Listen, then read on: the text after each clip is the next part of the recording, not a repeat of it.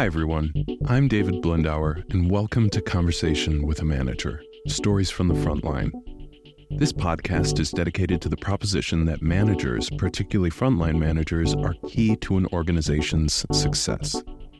This podcast is also in search of the best advice and counsel from experienced managers for anyone who's new to the role of manager. Today's guest is Nathan Plenshek. Nathan is the Vice President of Business Operations at Terso Solutions, which is the provider of inventory management services for healthcare and life sciences.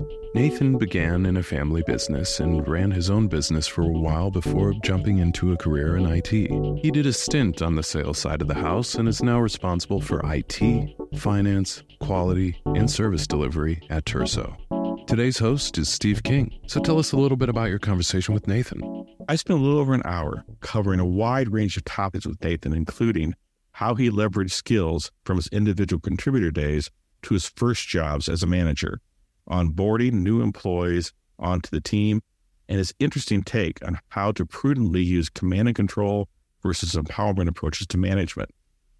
In addition, we spent a good deal of time talking about the need for managers to bring their authentic self to the workplace. Authenticity and the authentic manager has been a point of discussion in many circles for quite a while now. Not many managers want to build their brand around being inauthentic. Authenticity is a sort of staple of management competencies nowadays. Where this conversation about authenticity took a little turn was when Nathan and I began to explore those inevitable circumstances where a manager might be asked to take a position they are not comfortable with or support a policy or a strategy or an organizational change they are not in agreement with. Can they do that and remain authentic?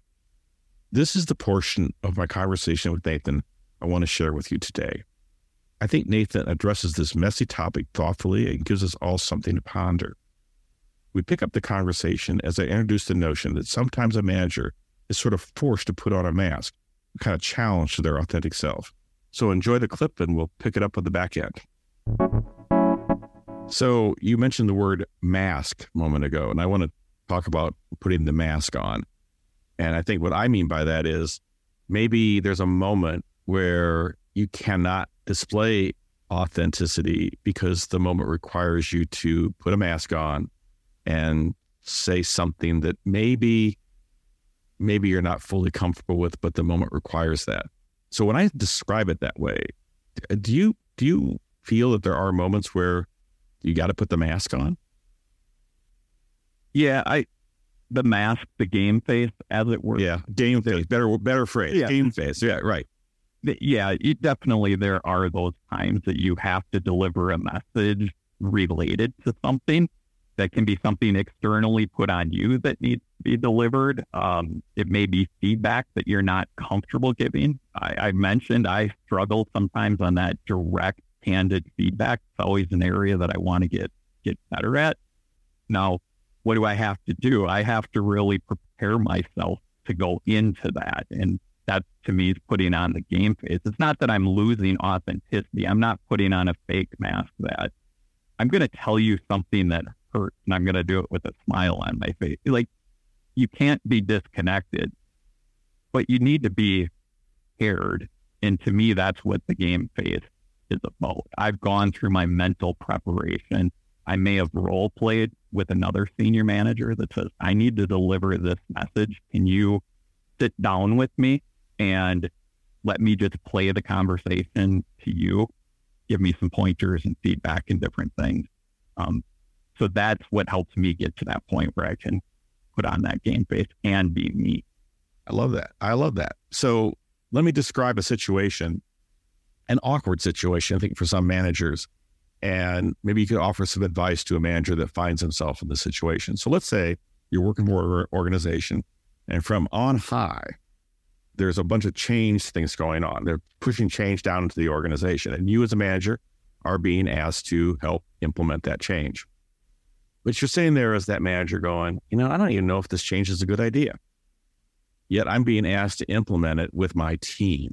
And so this is kind of one of those awkward moments for a manager, right? Because they're kind of like not fully invested in the change themselves, but they're being asked to move it forward, which seems like a reasonable ask in most organizations. So they're kind of caught here. How authentic can they be in that situation?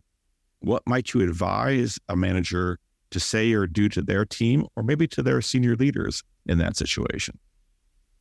Yeah, I think it's in that situation. I think it is a manager's responsibility to start understanding the why.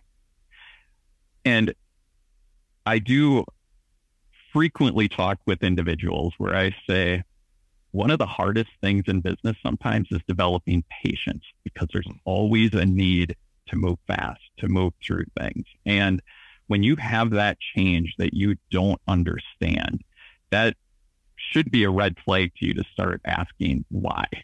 So whether I need to go to my next level manager or others in the organization to say, I need to understand the why before I can effectively communicate this to my direct reports. Now, that said, if timing is critical,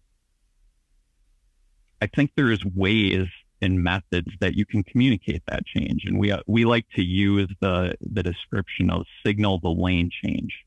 So I can use that as a tactical situation to the team that I need to communicate this to and say, hey, there is an organizational change that's coming. I'm working on building my understanding of what all the impacts are to our team, but I want to give you the foreknowledge that I'm working through that right now. And you might start to hear some comments or discussions around this, and feel free to communicate what you're hearing, any concerns that you have. I may or may not have the answer for you, but I'm working on understanding the why, and I'll work with my network inside the organization to build that. I love that. I mean, I love that description of sort of your responsibility. I like the why. And if you spend some time with senior leaders and the why becomes clear, it certainly becomes easier for you to commit to the change, help your team commit to it. And then maybe every once in a while, I suppose all of us have been in organizations where even we've heard the why, we're like, I still don't think this is a good idea. If that situation where you're sort of finding yourself at that little crossroads, do you go back to your team and say, hey, we're going to do this and we're just going to comply, or we're going to do this and find a way to commit to it? I'm going to distinguish between comply and commit here. So I don't know if you got a thought on that. Yeah, I think it's a great question. I do think it puts you in a challenging spot as a manager. But again, I think it comes down to being authentic in what the communication is, and having built those relationships where I may tell my network that I'm not sure I'm fully on board with this, but I understand that I need to be in alignment with the organization. And so how do I get my mind around that? It comes back to that stewardship. When I'm in a manager role, I do have stewardship of my team, but I also have stewardship of the organization. And I have to try to broaden my thinking out around all of those aspects and understanding the dynamics. And that may mean at times I don't fully understand everything and I may not communicate it effectively. And one of the most dangerous things, though, is I don't think you can fight, or I don't think it's healthy for a manager to give mixed communication around it.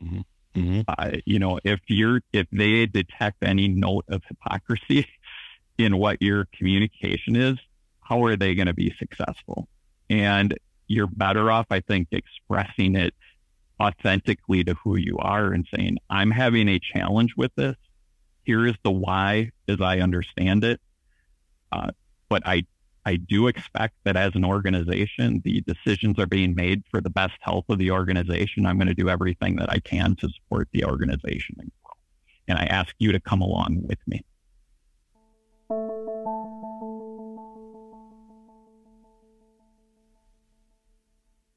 This podcast is supported by NRECA, the National Trade Association representing America's electric cooperatives. NRECA's broad range of products and services include a robust portfolio of leadership programs that provide learners with the knowledge, skills, and resources they need to lead at all levels of their co-op and succeed in today's rapidly changing electric utility industry. Visit cooperative.com/learning to explore the value of learning with NRECA.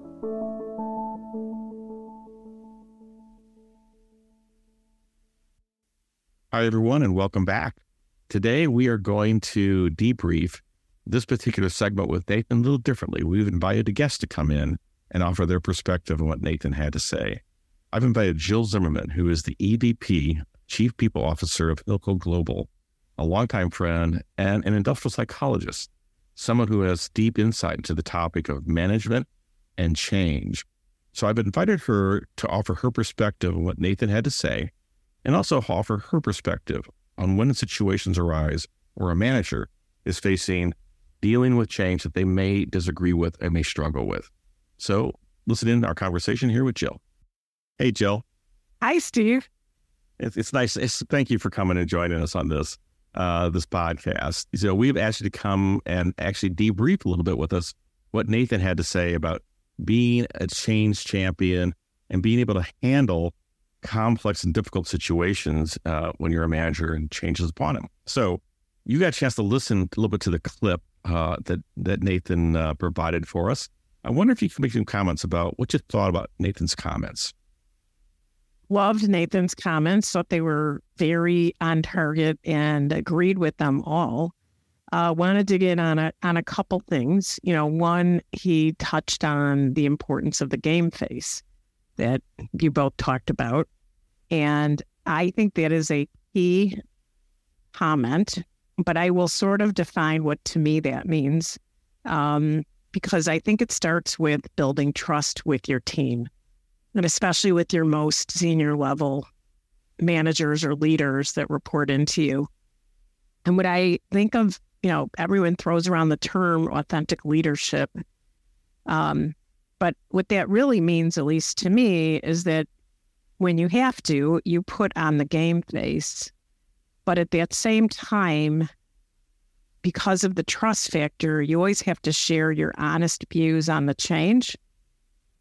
And that comes along with, if you're going to be honest about it, with clarity and the expectation that you expect your team will 100% get on board, whether we agree or not. And Nathan talked about understanding the why behind the change, which I agree. This is an excellent way to engage the team authentically. Why is this happening? The business case behind it. I would add that people will also want to know a few other things that I think will help engage them in the change. Where we're going, what the end state is, how we will get there, and also how long that will take, like what's the time frame. And ultimately, what's in it for me is always a concern. How will this impact me? So I always commit to the following with my team, and this is in the context of the game face. And I always say this, and I say it repeatedly. I will tell you what I know when I know it, or I will say I cannot share if I know something and I can't share it at that point in time. And this will just reinforce that trusted relationship that you have with your team. So he used a phrase that I want to ask you about, which is the word stewardship. And, you know, I'm confident that no manager takes their manager job because they want to be the steward of somebody else's change effort they don't agree with. So I'm confident that's true. So, but I, on the other hand, I think, you know, he may have a point about when you take that responsibility as a manager, you take on some stewardship for the whole organization. You want to comment about that? Yeah, I loved his comment. He also said he takes on stewardship for the team as well as for the organization. And I think that's exactly what your role is as a manager and leader in an organization. And so for me, what stewardship looks like for my team is that I ask, I acknowledge, and I listen to their concerns. So even when you're pushing a change or sharing or communicating, you have to, it's a dialogue. So being the steward for your team is asking people and then listening and acknowledging anything they're concerned about. The other part of that with the team is then to try to push the conversation to also look at the positives of the change. And then it becomes a balanced dialogue. when you're the steward for the organization, I think that is always a message you have to say. We work for the company, and it's our job to move this forward the best way possible, whether we like it or not.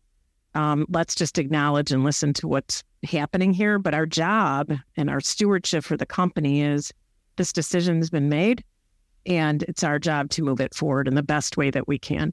Yeah, so what I'm about to say, I'm confident you will agree with, but I feel the need for the listeners to hear this, and that is there may come a time in your career where a change is coming down the pike and you find it to be unethical or you find it to be immoral. And I think that's a whole different animal altogether. And I think that at least the listeners need to acknowledge, have that acknowledged going, we're not suggesting that you steward every single thing, despite how bad it could be. I mean, at some point you might go, I'm sorry, but that is not right. And so let's just acknowledge there may be a moment in your career. Don't know if you'll have it or don't. You may or may not. But at that point, you may be stepping in going, I'm not stewarding this for a ethical reason. So I felt that was had to be said out loud for everybody. I think that's such a key point because honestly, if there was anything unethical or immoral, number one, I would refuse to do it. And I would not do any of the things I just said, but I probably would say, I think this is unethical and immoral, and I'm not doing it. And I'd probably opt out of the company if that's what they were doing. Right. And I think that I'd probably be transparent about that also with my team. But if something was in that case, so I agree. Those are sort of the outliers, I like to call them. That's right. 95%, if not more, of the changes, we may not like them, but somebody else decided them and they have their business reasons for doing so. And not liking something or that it's going to impact somehow your role is not the same as something being immoral or unethical. Yes. So is there any other final thoughts you want to have on this topic of managers dealing with change that they may be struggling with for their team? Any other final thoughts? Well, you had also asked, what would I hope managers would do? So sort of from the top down angle, and I think it's the same themes. One is, I would hope the managers would accept the change. Acceptance means I see what you're trying to do. I may or may not like it or agree with it, but I get it. Move it forward. Engage the team in doing so. And then a third point about that is be open and honest about the change. But what I would never do, and I think this is important, is I would never lie. I would always be authentic and honest with my team, but done in a very constructive way because if you're not being authentic, you're going to lose the trust. You're not going to be able to move the team forward. Your role modeling behaviors you don't want repeated. You really have a responsibility of integrity, I think, to the company as an agent of change, because you are in a managerial leadership position to understand the business, where it's going, and help enable your team to get you there. Support for this podcast comes from NRECA, the National Trade Association representing America's electric cooperatives. Driven by member feedback and engagement, NRECA's mission is to be the trusted resource, champion the cause, and inspire the future of the industry.